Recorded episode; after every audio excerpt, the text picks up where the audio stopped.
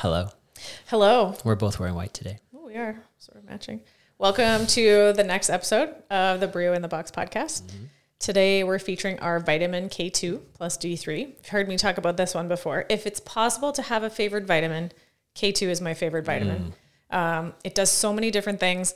We've talked about it from the perspective of like bone health, dental health, the growth of like facial structure in kids.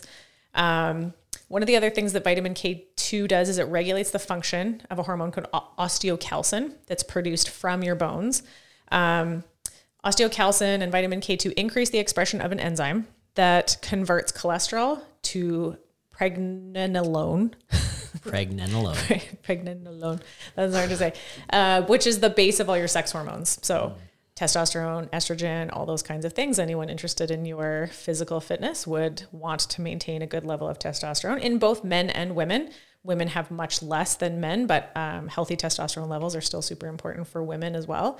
Um, people that have a gene defect in their in their osteocalcin system will end up with like hyperinsulinemia, like too much insulin in their blood, um, glucose intolerance, like the inability to to deal with glucose properly after a meal because their insulin system is whack, uh, low testosterone, and usually obesity follows with that too. So vitamin K2 supports a whole host of metabolic health things too that help you maintain low insulin levels, um, maintain like proper conversion of cholesterol to your sex hormones, support like good muscle growth, therefore from like healthy testosterone levels. So I love vitamin K2 because it does so many things. It's not just like a, a single effect kind of thing. Cool. Yeah. Sounds like a steroid. I mean, it is uh, supportive of your health and fitness, of your metabolic Okay. health for sure. So today we're going to start on a journey, one of many, talking about nutrition. Yeah. One of my favorite topics. What? What? But we never talk about nutrition. if you've met me for five minutes, you know one of my favorite things is talking about uh, nutrition Yeah. and food. And you, more than anybody, have to listen to me yammer on about it yeah. All the time. Yeah. Maybe we should do a whole podcast on what it's like to live with me. Learning $5 words with Jocelyn Riley. So, in the like original writings on the methodology of CrossFit, there is the theoretical hierarchy of the development of an athlete, Yeah. and at the base of this pyramid is nutrition. Yeah. So we're going to talk about it from that perspective that nutrition is the base Yeah. on which you build everything else. Metabolic conditioning, gymnastics, weightlifting, and Yeah. throwing and sport. Everything else layers on top of Yeah. what you're doing. And in the most simple version, it's as easy as thinking it as you're going to eat three to five times a day. You're going to work out three to five times a week. So you have way more opportunity to improve or ruin otherwise hard work um, with your day to day nutrition habits. in the 13 and whatever years we've been doing this, I have never once met an athlete that can outtrain a bad diet. Yeah. It doesn't happen. You can't and do you, it. like you even hear stories about like the Michael Phelps diet or whatever, right? But like that wasn't a healthy pursuit, Yeah. right? Like he wasn't he like pre-diabetic or something at one point where they were like super concerned with her with his blood markers and Yeah. he ended up changing it and not eating like eating a ton of food to support his exercise, but way more healthy food and it like greatly improved his quality of life. Yeah. Health and pursuit of very elite high level fitness can be at odds. Yeah. Those two things for, For sure. sure.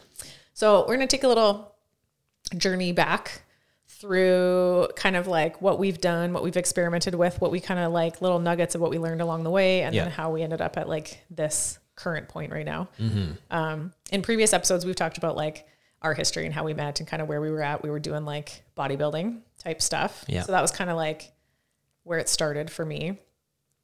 Um, when I was still living in Halifax, was in grad school. Thought, oh, I should get fit, lose some weight, get skinny, whatever. Yeah. I was like 20 or 21. Started um, looking a lot at like kind of bro science information on like bodybuilding.com. And they used to have a very active, maybe they still do, I don't know, a very active forum section where people could like message and post things. And so I, at, back at, at that point, became a very active participant on the forums on bodybuilding.com. And it was very collaborative back then. It was kind of neat. Um, people would share what they were doing and their meal plans and their macros and help each other out. And so that was like the first, you know, sort of like dipping my toe Yeah. in the world of nutrition. I used to like post my stuff and collaborate with other people quite a bit. I was quite active on that mm-hmm. back. That would have been like 2005. Yeah. This was before we met. Yeah. And while you were doing that, I was eating restaurant food and drinking pop and iced tea. And I talked about this in another podcast, but my boss at one point sat me down and was like, I know it's tough, man. You're getting chubby and everything. And I was like, what? Like, what are you talking about? So I tried the, I started by trying the uh, good old American diet of fast food, takeout, restaurants, and pop. and uh, study of one didn't work out very well. So Yeah. when you and I first met is when we were mostly doing the like traditional like bodybuilder kind of diet. Yeah. And you were kind of doing a pretty low fat thing, right? Like at one point you had done a very low fat diet, right? Yeah, because I, I that was like what I grew up with. Like I remember being in high school, and we would go and get snacks for like watching a movie, me and my friends, and I would get a bag of like five cent candies, and like eat freaking hundred of these stupid things, and they're low fat. and be like, it's low fat, so it's fine. And my I remember my one buddy being like, but like, what about all the sugar? And I was like, sugar doesn't matter. It's just about the fat. Like that's what we grew up with, right? Yeah. Like that's what what we were told. So for me, I remember when we first started dating and we were messaging messaging each other, and you were like, "What are you doing?" I was like, oh, "I'm just making dinner." You're like, "Oh, what are you making?" I was like, "Steamed broccoli and chicken." And you're like, "I love you. Do you want to get married?" That's true. I is bef- this is before we had ever met, and I was like, "Okay, cool." I came on with like an aggressive approach. You did. I'd say. Yeah. Um, and then we did get married. So Yeah, it worked yeah, out. it worked out. Good job with your chicken and broccoli back yes, then. thank you. I knew that was that's what all the girls were going for. Like, are you into chicken and broccoli? Done deal. Let's get married. yeah, I was I was super low fat back then, or I was trying to when I was when I was like trying to get out of my chubby phase and trying to get healthy. Um, yeah, it was super low fat. Plain chicken breast and broccoli. That was like the thing, yeah, right? and I couldn't cook for shit either, so that was that was about all I had. Yeah. So then, like the early days of CrossFit, it was all about paleo, Yeah, which was a, a well founded attempt to match the way that humans eat now with the way we've always eaten. Mm-hmm. Yeah. With an evolutionary, consistent, ancestrally appropriate, genetically congruent way of eating. yeah, So it was kind of this method of thinking about food and like what what would we have eaten under natural conditions for most of our evolutionary history?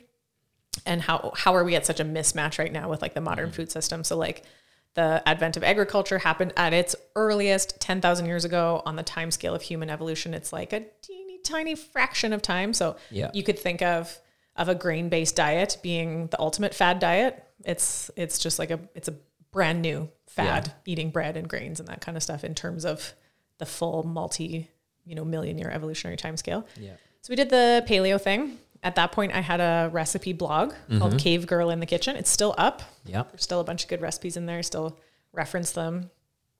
Um, so i kind of like always had this i always enjoyed like sort of posting and interacting with other people and learning about nutrition and stuff yeah, um, along with paleo in those early days of crossfit was the zone yeah. which was We tried a, that a way to quantify how much of something you were eating. Yeah. So paleo was about what you were eating. So it was like um, no grains, no dairy, no beans, no legumes, uh, no vegetable oils, no sugar, Yeah. no processed food, no unnatural foods, and it was all um, not necessarily low carb, but lower carb than like a standard American diet. But you could still eat like sweet potatoes and fruit and um, you know meat and fat and coconut oil and nuts and seeds and like Yeah. more natural, whole, unprocessed foods. yeah, The zone was what you would layer in with that to quantify how much. So the zone was before the days of having apps and things that made it easy to look up the macronutrients in your food.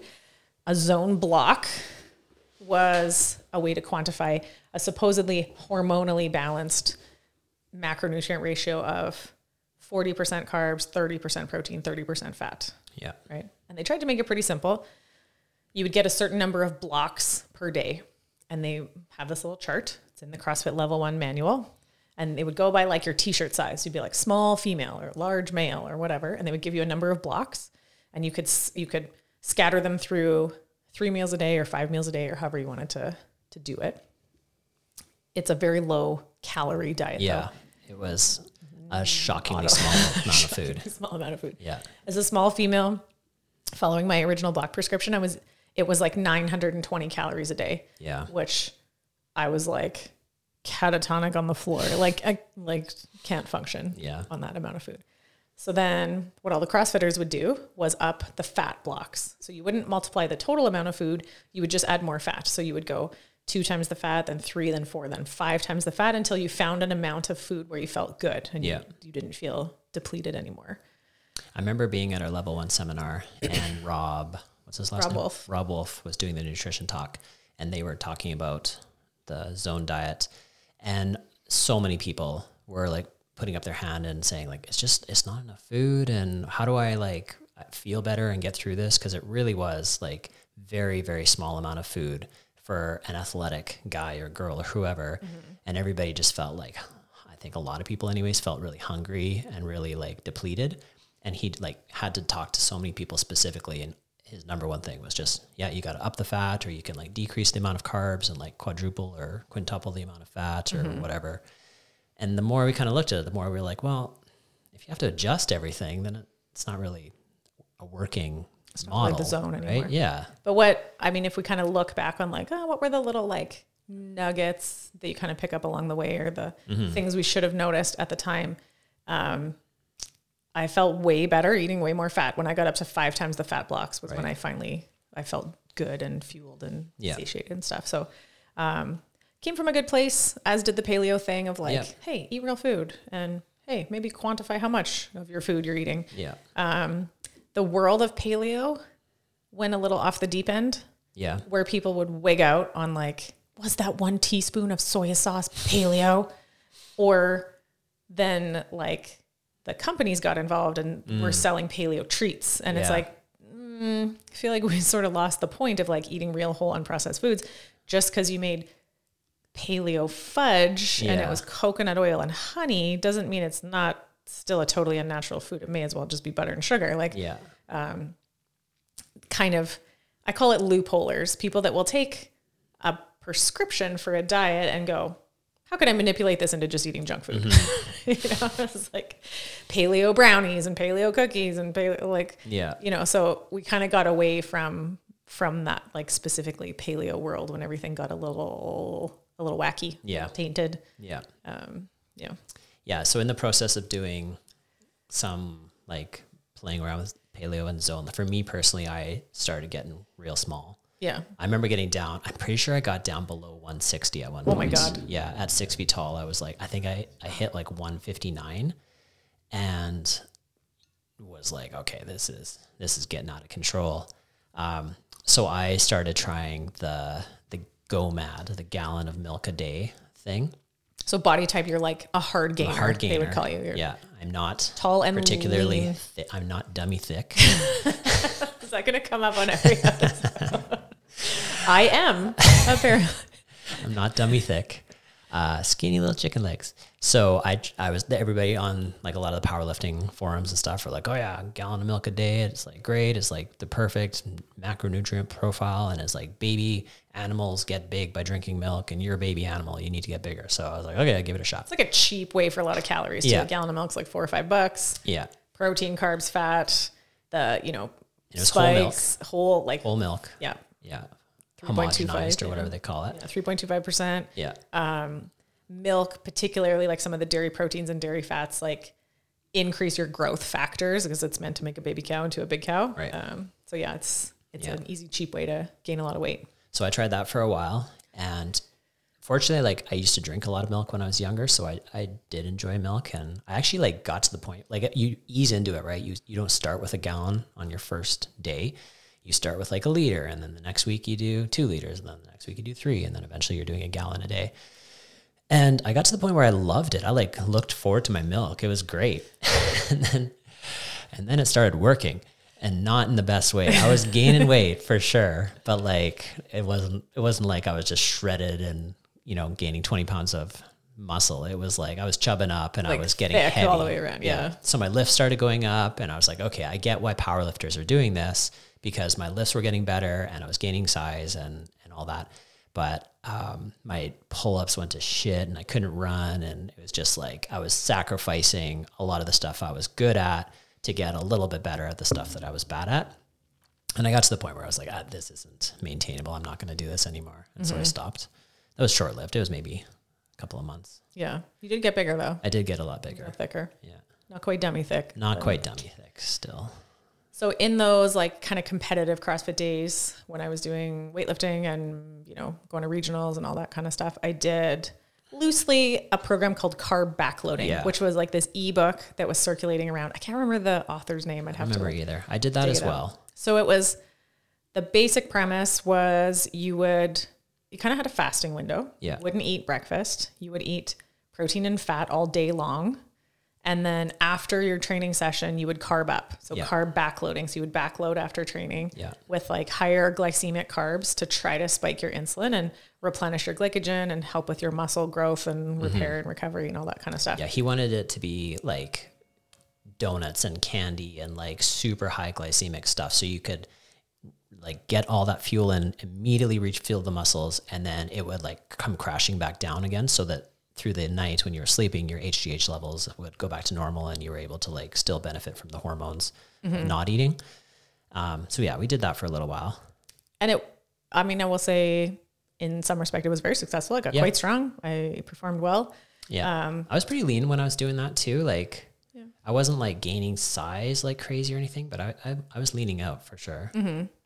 Um, I took the carb part of the carb backloading probably to more of an extreme degree than was originally intended by the uh, by the author of the book. Yeah. It basically gave me like a borderline disordered eating kind Yeah. of system where it was like I got to I would say qu- to be quite a sugar addict during those years where it was like I could hold out during the day Yeah. and then I would like We'd go crazy. I would go crazy every night. To here's how bad it got. I knew the convenience stores like near our house and near the gym, and I would rotate which ones I would stop and buy five cent candies at, like after my training sessions. But it got so bad that like the guys that worked at the convenience store like recognized me and you sometimes too, and they were like uh, like every day like buying more candy, and they were like yeah. do you want me to call somebody? Like, are you okay? Yeah. you know, so, and it, you know, reflecting back on that, if you replace that sugar with like, say, alcohol, where you're like, man, I can't wait to like get Mm-hmm. home and drink tonight. Like, oh, I'm just holding out all day till I can have my drink. to- Yeah. like that would be a red flag, right? We would all recognize that as like a very disordered dependence on, Yeah. on something. And it, it got to be very much like that with, with, uh, Yeah. the carb backloading, the sugar part of that. And I think it like it served a purpose in that, you know, it was a way to like do some fasting and stay relatively low carb. But I think just the like open the floodgates at the end of the day, it just made it a like something you couldn't do for the rest of your life. You know, I can't imagine being like a 60 year old person and crushing a bunch of candy after a, a workout. You know, I just I can't imagine that being like a lifelong endeavor. Yeah. Um, who knows what the health consequences would have been. Yeah. So I was very strong during Yeah. those years, performed well, but I every I was constantly gaining weight. It was like a slow but increasing trajectory of getting heavier and heavier and heavier. I went up a weight class Yeah.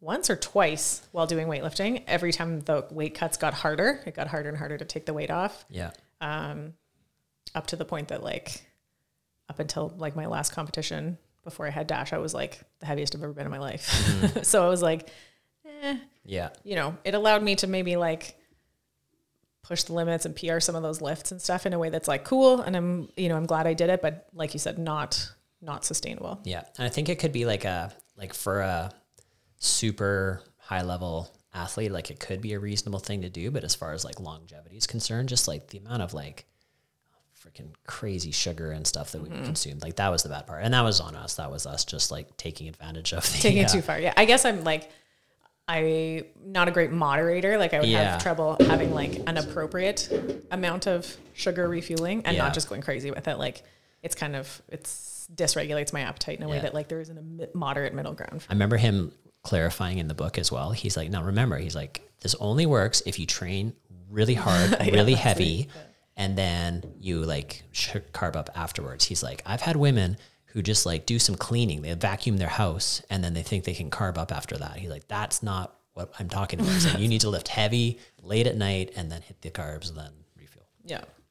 So he played with that. And then 2016 had Dash. Old Dash man. that put the whole end to all the you know competitive training hard pursuit of that stuff Yeah. Um, I had a super rough pregnancy and a rough recovery and Yeah. from C-section, all that kind of stuff. So it was just like a, it's like a big reset button on the Yeah. whole thing. My fitness sucked anyway at the time when I was trying to get it back together after being pregnant with him. So it just seemed like a decent opportunity to try something different. Mm-hmm. Um, had nothing on the line, no competitions coming up, nothing that mattered. I was like, oh, try something different. So I went from, I used to always train in the evening, which worked well with carb backloading, to I was training in the morning. This Yeah. is like sort of a, um, uh, to accommodate the baby's schedule. Wasn't really loving training fasted at the time, um, but not feeling like I wanted to eat before working out. Like I didn't want a big meal in my stomach. So I was reading about this bulletproof coffee thing. I was not a coffee drinker, made it all the way to my mid 30s without ever um, being a coffee drinker. But I was like, well, like you just read all these things are raving about it. I was like, well, maybe that seems like the kind of thing I could do to get like a little bit of fuel in me before I work out, but not like a big heavy meal. So it was almost five years ago. That's where this current trajectory started was this bulletproof coffee thing. So butter, MCT oil in the coffee in the morning. I still do not love the taste of coffee, but I learned to choke it down, basically. All the club coffee lovers are just shaking their head right now. Yeah. Um, and so I've always been the a person that's had this annoying quality of like I have to know why. Yeah. If you tell me something, I need to know why. And for as long as I can remember back to like high school math class, like calculus, I remember making my teacher explain like why do these formulas work like this? And he probably was annoyed and had to like explain things to me more than other people. But then once i got it then i just i got it and i could answer every question correctly every time because i just understood the, the the what was happening and not just from like a memorization standpoint. So that's just always been how my brain works. Yeah.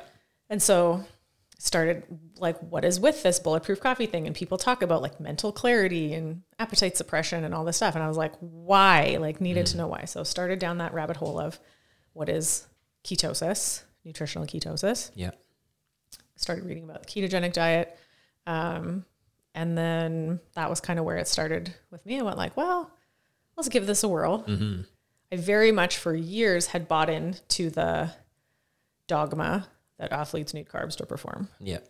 I even remember during my competitive years doing carb backloading, I fully remember saying this to someone where I was like, man, if I wasn't like competing in CrossFit, I would never eat carbs. It's like I knew I felt better eating protein and fat, but just bought it hook, line, and sinker. They're like, well, you just need carbs to perform. And I just at that time hadn't questioned it yet. But there mm-hmm. was little like nuggets along the way where I could have clued in.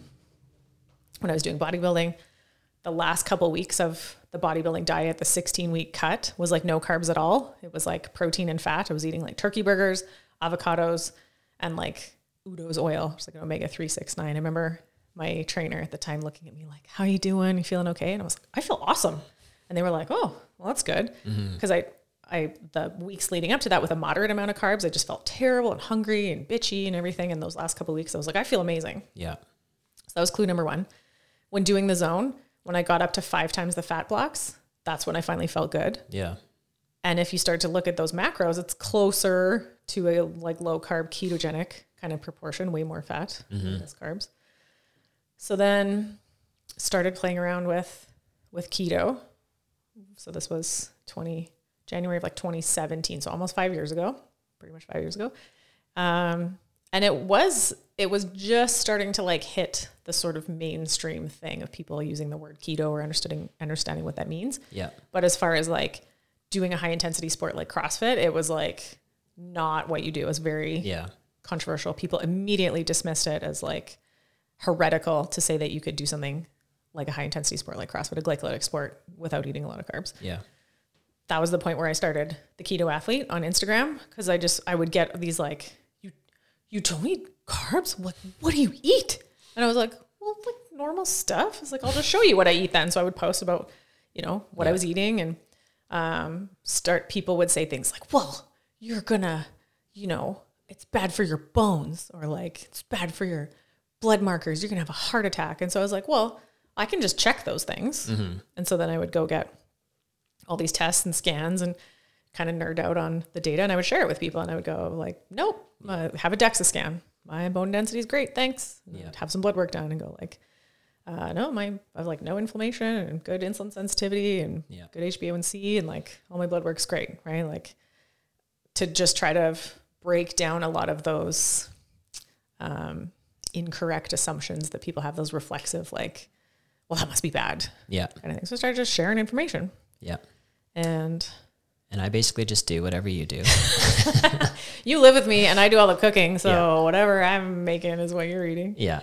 So when you first started getting really into it, I also wasn't working out very well. We had some rough patches when the the baby came and stuff. And Yeah. then as part of our getting our lives together, we we both started doing a little bit. Mm-hmm. You were more of the like source of knowledge, and I just sort of was your guinea pig. And Thanks for that. yeah, Go along with everything. yeah, Um, so yeah, took like the framework of a ketogenic diet, which is, mm, I mean, there's a lot of different ways to interpret that, but like low carb, high fat, moderate protein. yeah, Lots of people argue this is keto, that's not keto, whatever, whatever.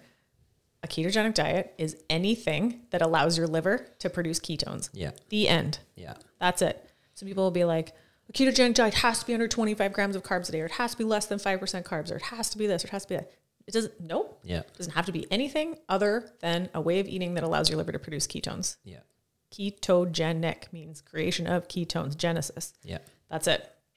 So we've played with lots of different variations of ways that get you to that end state of running, largely on fatty acids. A ketone's a breakdown product of a fatty acid, replaces glucose as your primary energy source. yeah.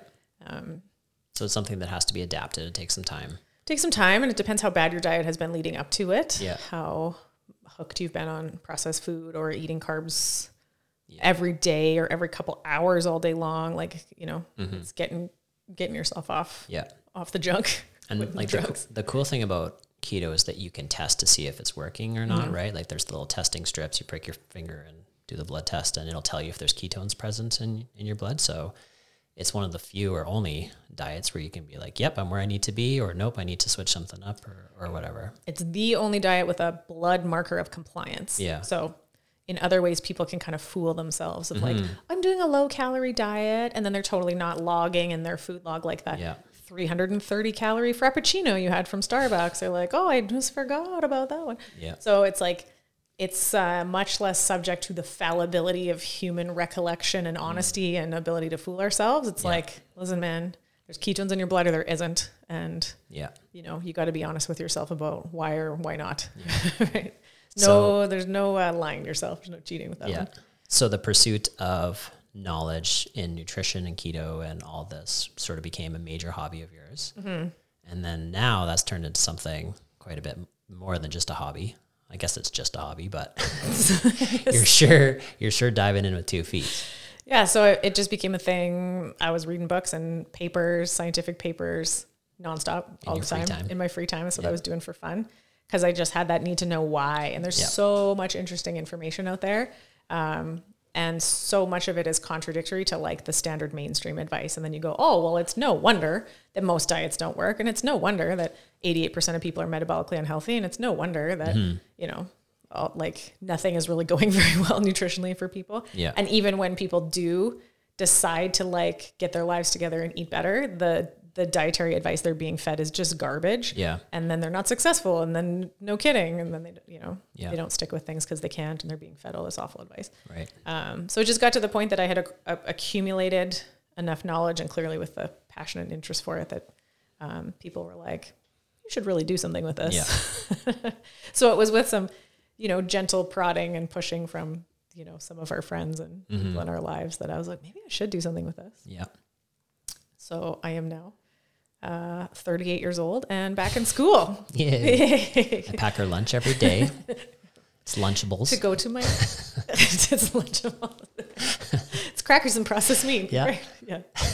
And Oreos. And Oreos, Oreos in them now. Just kidding. Um, so yeah, I'm doing a master's of science degree in human nutrition. I looked around at different programs and what were my options, and um, certainly a lot of mainstream nutrition education is really plagued with a lot of bad science and bad information. So I wasn't super keen on. Um, I wanted to pursue the knowledge to a higher level, but I wasn't interested in being fed like the standard Canada Food Guide Yeah. for food groups, like um, standard terrible advice that's just fed to you from the processed food industry. They just pay for all Yeah. that knowledge. That's a whole different topic. Um, so I was very selective in in what program I wanted to to look for, um, and also needed the flexibility of being an adult with a job, um, not being able to like go sit in a Yeah. in physically present in a lecture hall. Unfortunately, the local program here is is not good. Um, even if I wanted to to do it here, um, so found this one that's fully online, asynchronous, meaning you can watch the lectures whenever you want. Um, so it gives you lots of flexibility. Fully online. Um, has the graduate level prerequisite courses built into it. I don't have a previous degree in a science related field.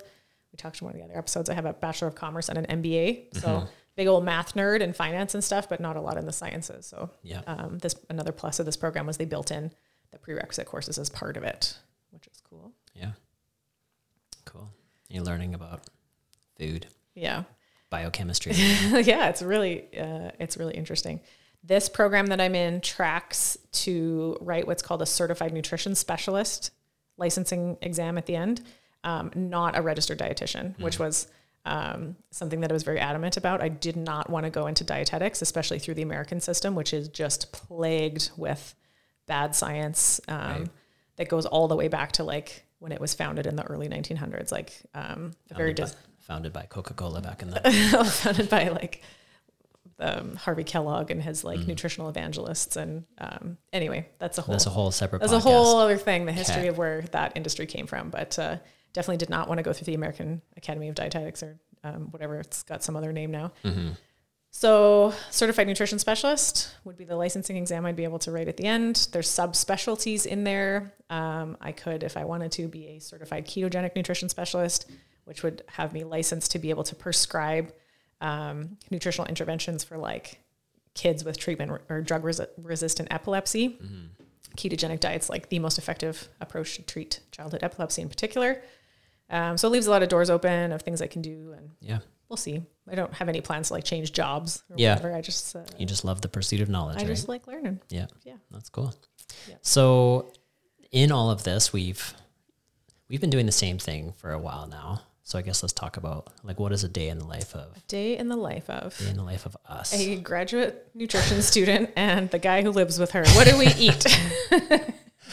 I've done lots of nutrition seminars, Nutrition 101, and talk mm-hmm. about like what to eat and what not to eat and how to set yourself up for success and everything. But like Yeah. literally the day to day of what do we eat? And I feel like you and I make a good representative because our, our body types are different. We're fairly opposite from each other. Right. Um, I could throw a dummy thicc in there again, but I'm not going to. I think you just did. oh damn it.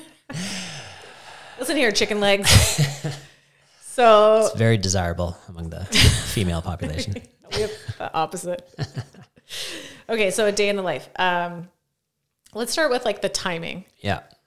A good habit that anybody can do, regardless of what nutrition style you choose to use when you do eat, is to give it a rest. Yeah. To have there be at a minimum 12 hours between your last meal the night before and your first calories the next day. Um, I try to stretch that longer.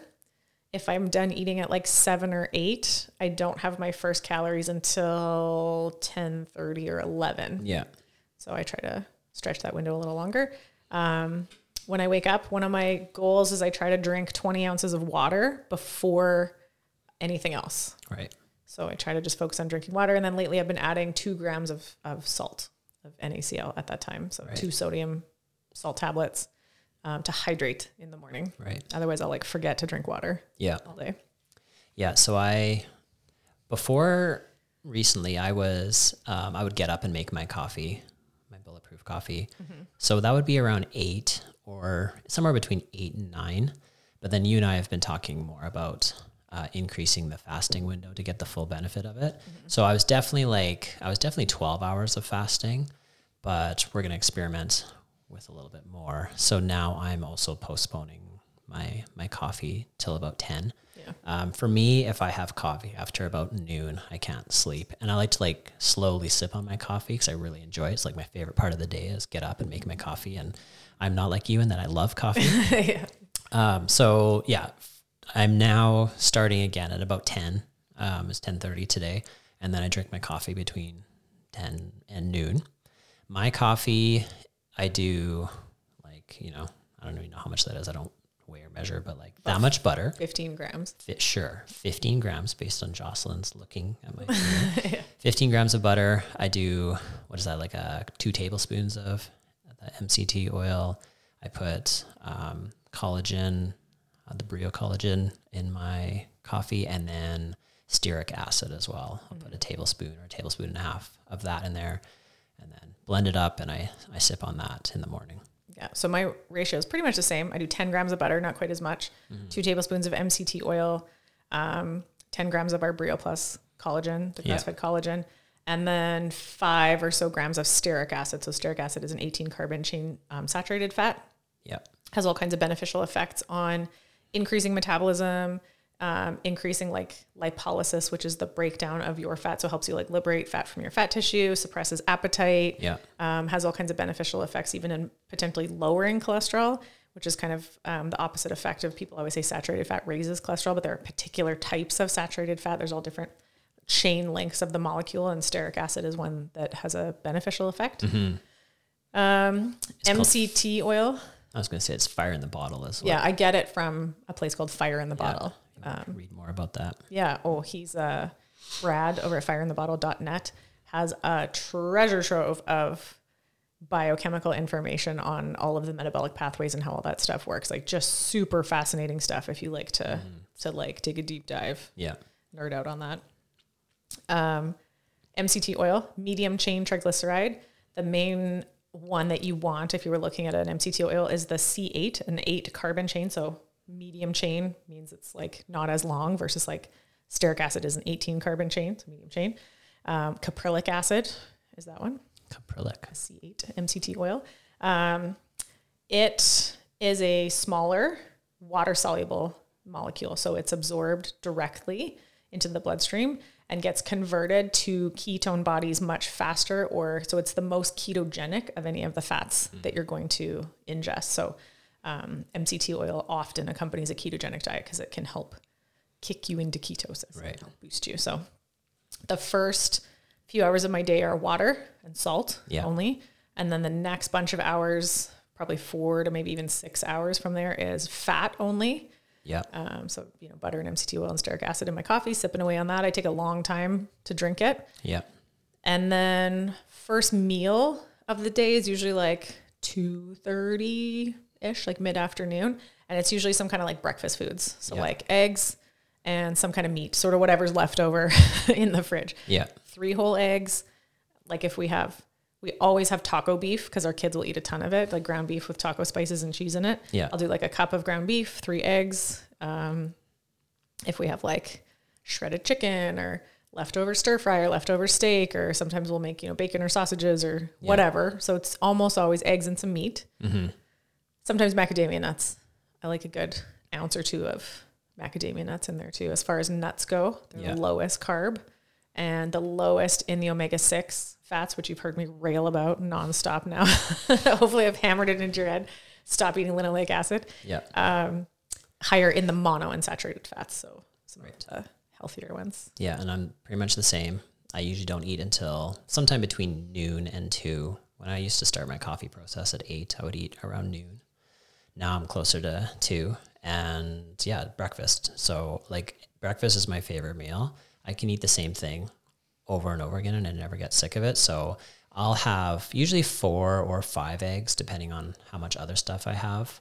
Um, always at least four eggs. Um, I'll have some bacon, usually like three to five strips, or sausages, or I'll have like a, hot, a half avocado. I always melt probably like a quarter cup or a half cup of cheese on my my eggs. Um, lots of salt on them, and yeah, either avocado, bacon, eggs, something like that. Sometimes leftovers from last night, but it's usually just like its own breakfast meal. Favorite eggs are the free run eggs from the co op. Yeah, So they're like bright orange. They're, They're crazy. So yeah, the color on the yolks is like wild. Like sometimes it's such a deep orange, it almost looks red. yeah, Um, so yeah, just like the color and quality of the egg yolks is like the best I found from anywhere. So we buy them by like three cartons every few days. We go through a ton of eggs in this house. yeah, Uh, the bacon we get from TruLocal. We have the like subscription box, which um, it just made me think of it. If you ever want to set up a subscription with TruLocal, they deliver um, high quality like meat, fish, you know, beef, Whatever pork, want, lamb, yeah. whatever. They have tons of stuff in there from, uh, they source from like local farmers and ranchers all across Canada. Um, you can use the code TRUE CF Brio, T R U C F Brio, and they will give you eight free chicken breasts in every box forever. I think it's eight.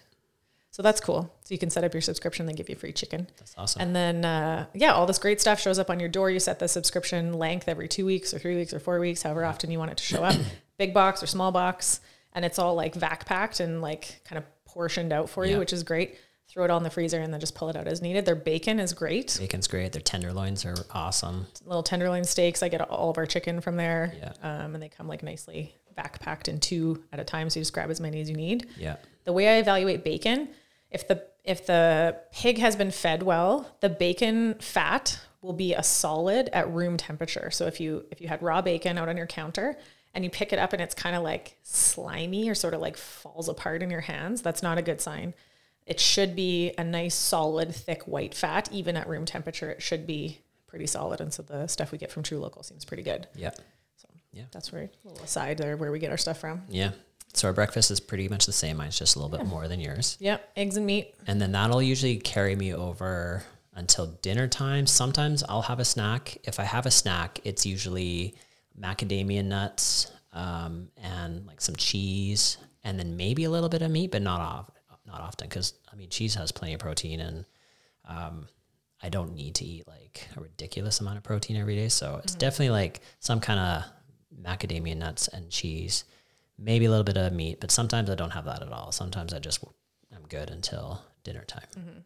And then dinner is like, I mean, I post lots of recipes of different kinds of things that we eat. We don't eat different from our kids. Yeah. People often go, Well, what am I supposed to cook? Like, no, I just like cook for the family and they just eat whatever Yeah. I make. So we do lots of lots of stir fries, lots of like, you know, taco beef, taco night kind of stuff. Um, you know, They- they- burgers and steaks and They're like number one favorite th- two things are meatballs and chicken parmesan. yeah, so chicken marinara. So chicken marinara. I make a crispy chicken coating out of crushed pork rinds and parmesan cheese.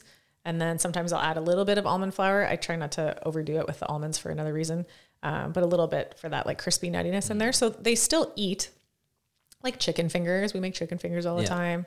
Chicken parmesan, right? We like slice the chicken breast thin, bread them on both sides, bake them until they're crispy, and then we put like um, marinara sauce and melt cheese on top. They Yeah. love that. Yeah.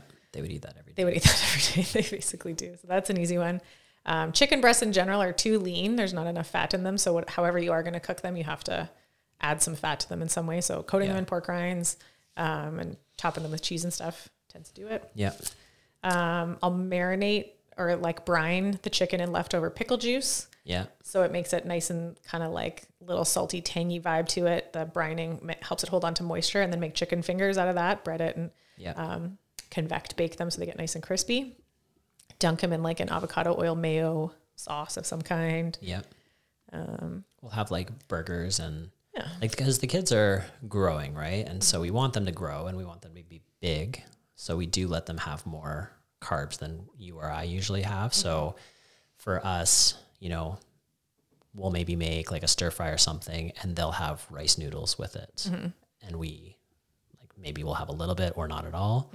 Um, or if we're doing like they're not big steak people and steaks are expensive expensive enough that if they're not gonna, on them. if they're not going to appreciate them, we'll just make them a burger or whatever. So Yeah. we'll make them like burger patties and they'll just crush them. Yeah. So it's really pretty pretty easy to do the same kind of thing for your kids as long as you can get creative with it and you know, we'll probably do a whole podcast just on Mm-hmm. making your kids eat healthy. Yeah. But our kids are just used to it now, so they So they like what we have. So Um, make rice for them fairly often, but I cook the rice in bone broth. So I try to find ways to sneak in more nutrients. So rather than just feeding something that's just like a nutritionally void bunch of starch of like just plain rice, Yeah. um, I cook it in bone broth and like stir in a bunch of grass fed butter and stuff so that like the starch that they are getting comes with a bunch of nutrients. Because Yeah. that's kind of the problem with all your carbohydrate foods like bread and pasta and rice and everything is it's like isn't that by itself for a growing kid not the worst? It's just so nutritionally bankrupt. There's nothing Yeah. good in it for them. So Yeah. if you can try to at least pair those things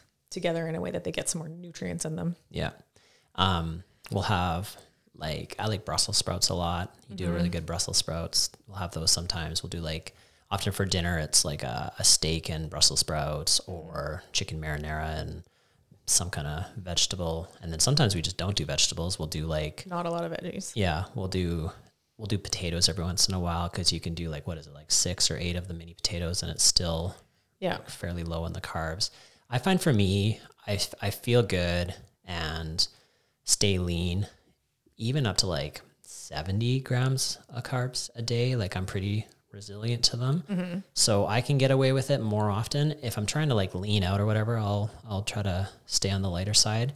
But if I just want to maintain and, whatever, I can have a little bit more. And I'll usually have them in the evening um, because that's the best time of day to mm-hmm. for me to have them anyways because then I'm not as hungry all day long. If carbs just make me hungry, so if I can like have a little bit at the end of the day and just brush my brush my teeth and be done with eating, I'm good to go. Yeah. So we usually try to be done eating by no later than eight for sure, but we're even trying to go a little bit earlier now. Mm-hmm. Like minimum two hours before bedtime. Yeah. You want to be done eating to have like Yeah. a good re- restorative sleep mm-hmm. And not interrupt the, the production of your like growth hormone and testosterone, all that kind of stuff that happens while you sleep. Yeah, So, you know, back to the fasting window kind of thing. I don't eat for the first couple hours when I wake up. I don't eat for the last couple hours when I'm awake. yeah. You get a full night's sleep and like, well, that's a pretty easy way to do 12 hours. Yeah.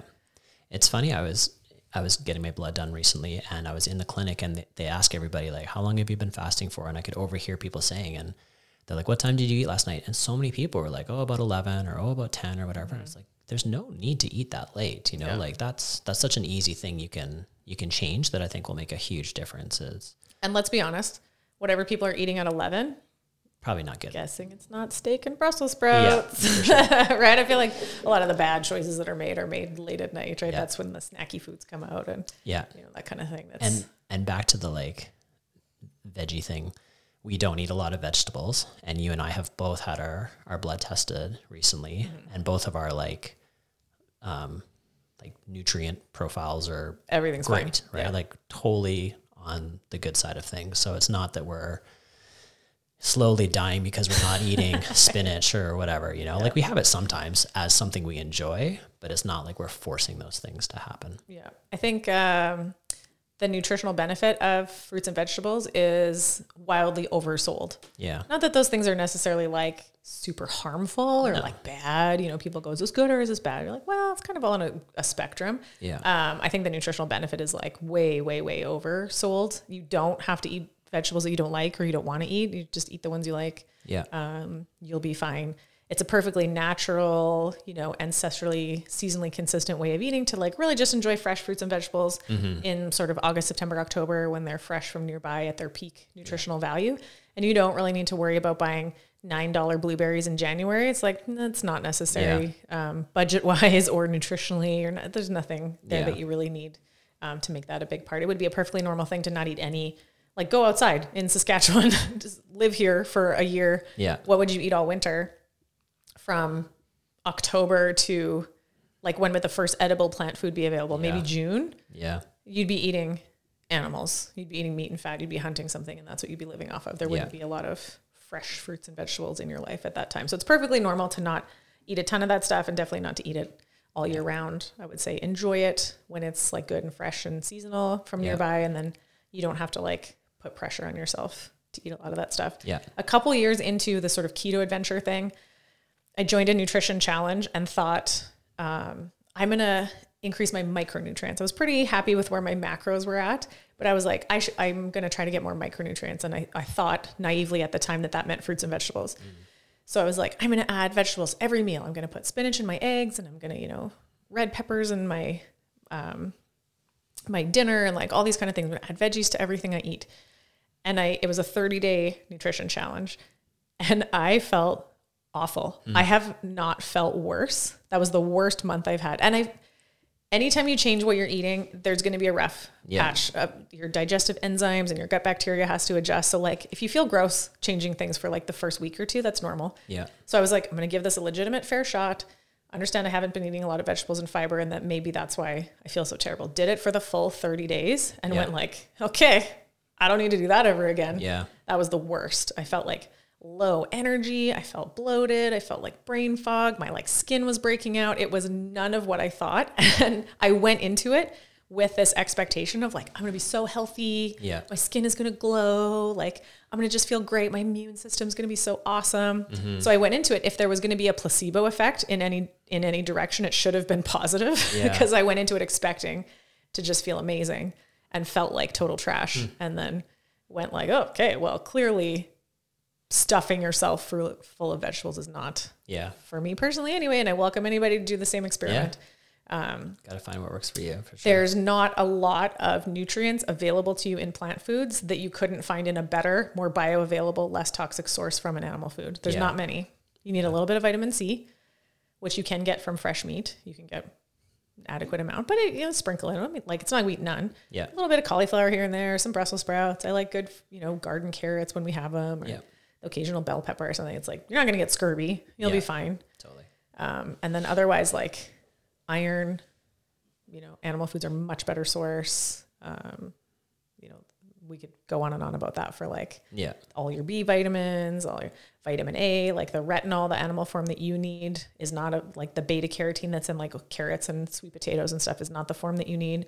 You need it retinol, which is like liver and meat and eggs and Right. all that kind of stuff. So definitely one of the things I've learned more recently and through this um, master's degree I'm doing right now is that the bioavailability bioavailability of your nutrients is much much higher from animal source foods Right. which is kind of against the mainstream narrative right now which is everything is plant-based and eat your fruits and vegetables and whole grains and uh, let me tell you from the inside of a moderate graduate program that's not what they're teaching us now that's not what we're learning Yeah. if anything, some of my assignments lately have been um, it's an American university, right? So it's all U.S. government and healthcare based and stuff. So they're like, here's the you know USDA My Plate food system, and the assignment was discuss how nutritionally inadequate this is, and what would be a better research a better you know nutrient system because there's other organizations that have come up with their own type of plate Yeah. thing or food pyramid or whatever. So Yeah. um, in a modern education program, we're learning all about Yeah. how incomplete and inadequate those Yeah. mainstream recommendations are. So for you and I, like we we are high on the fat, lots of saturated fat, Yep. pretty good amount of protein, Yep. quite low on the carbs. Yep. We'll have some vegetables, but not a lot. I'll have well, you'll have a little bit too, but I'll have some starches, but not a lot. Mm-hmm. Like I rarely eat fruit. If I want like a little sweet snack or something like that, I might have an apple or half an apple with some peanut butter or something like that, or maybe some like strawberries or whatever. But like I don't eat a lot of fruit. Our kids each eat more of all that stuff. They eat more starches, like more of the rice, more of the noodles, um, more potatoes. Except Dash hates potatoes. Um, they'll eat more fruit than we will, and Dash will just crush vegetables sometimes. He'll like crush pe- peppers and cucumbers, and like he just loves them, right? He loves So- raw vegetables. He will not Yeah. touch a cooked vegetable. Yeah, loves, and then Atlas likes cucumbers and stuff oh, too. Oh, he's a so pretty good eater. He'll eat anything. yeah. So they just eat a little bit more of the carby stuff, but still the same foods. Mm-hmm. Both you and I like are, we're weight stable, right? Yeah. Neither one of us have really like moved that much in a long time. Mm-hmm. Both of our bl- blood profile, like all of our nutrient status is is great, Yeah. and we both feel really good. So like for us, it just it's been working. Mm-hmm. And I will say from like a, a mental perspective, I absolutely would not be able to be taking on all the things that I'm taking on right now if I didn't have my like mental clarity mm. in in check. I would not be able to do the program I'm doing right now if I wasn't eating well and if I wasn't like eating in a ancestrally consistent way and like mostly on fat and Yeah. if I was trying to run on whole grains and fruits and vegetables and a high sugar diet and all that kind of stuff, there's Yeah. no way I could focus enough or Yeah. have enough mental acuity to be in school as an old person. Yeah. and there's no way. I'm not really doing any of that, but I'm doing. I've, I'm on much better fitness routine nowadays, and Yeah. and I feel like I'm as lean as I've ever been, and weight stable, and my fitness is going better than it's ever been. I'm PRing things from ten years ago that Yeah. you know I'm not like It's much more of a longevity diet. Yeah. It's the kind of, you know, we talked about like carb backloading was like, eh, it can Yeah. increase performance, but like you can't really do that forever. Yeah. You're stealing from the future with that kind of approach. yeah Whereas what we're doing right now is like, I feel super sustainable. I don't see any reason why I would ever not yeah Yeah, I feel great doing this. Yeah. We do have cheat meals from time to time, and we'll talk about that on a, a future one. Yeah, we're gonna do a whole episode on cheat night done right, how to Yeah. manage. You know, not saying that like you have to never can have never- another treat again, but like Spit that bread out. slap it out of your hand. yeah, I mean, and I've on the keto athlete this whole time made no bones about not tried to hide like all, pretty much every Saturday we have a high carb meal, and so if you wanted to consider that part of of the success of it is like cycling out of ketosis Yeah. once a week or you know replenishing muscle glycogen or whatever, sure. Or if you want to say that we've been successful in spite of the cheat days, you could think of it either way. But I've Yeah. always tried to be like very upfront and very honest about that. That Yeah. um, I'm not in ketosis 100% of the time. Yeah. Another podcast coming soon. Yeah. Gina, we're going to talk about junk food. We'll just eat a whole bunch of junk while we're doing we it too. do it. Okay. And then see the thing about this burger. yeah, exactly. Okay, cool. Yeah. Food, nutrition. That's Eat your the- meat. Eat your meat. Do what we do. Or find what works for you. There you go. That's what I want people Yes. to do. Experiment. Don't stay dogmatically adhering to any one system. Be willing to experiment, be willing to admit when it's not working, Mm-hmm. and let it go. Yep. It does not matter if everything everywhere you hear says one thing and something else works for you. Yeah. What matters is what works for you. If it's the opposite of what we do, that's cool. I Yeah. support you in experimenting and finding what works for you. Even in the nutrition research, you know, you think about something will be like 80% of patients saw a benefit from blah blah blah. Like Yeah. what about the other 20%. 20%? Yeah. You know, maybe you're in the in the outlier for sure. So Yeah. um, be your own lab, try things, experiment, be honest with yourself, give yourself some clear metrics of how you're going to judge what working for you means. Right. What does that mean? For me, it's stable body weight, ability to do the exercises I want to do, stable mood, so I'm not a bitchy asshole to the people that have to live with me, you know. Um, good mental clarity and like ability to focus, um, you know, not being obsessively um, preoccupied with thoughts of food, right? Like I need my appetite to be in the background because I got other things to do. Um, I need to like the food I eat. I want to only eat things that I find delicious and enjoyable. I think food is great. Yeah. Um, it's a part of the value and experience of life. I'm not going to do a diet if it means I have to eat like sad, bland diet food. I love cooking. I love food. Um, and I think people that have that mentality of like, food is only nutrients. It's like, eh, feel like you're really missing out on a lot of the beauty and joy of life there. You know, it's not, it's not just, I only eat for fuel. Yeah. Awesome. That sounds super healthy. You must be great in a You restaurant. sound real fun. yeah. yeah it's like, no, no, like food is yeah. part of the culture of being a human being and eating with other people and sharing and, you know, in the bounty and joy of flavorful, delicious things. So Yeah. that's also one of my criteria is I will only eat delicious food I like. Yeah. Sounds good. Yeah. So experiment, try things, Yeah. find what works. Cool. Thanks for listening. Thanks, guys.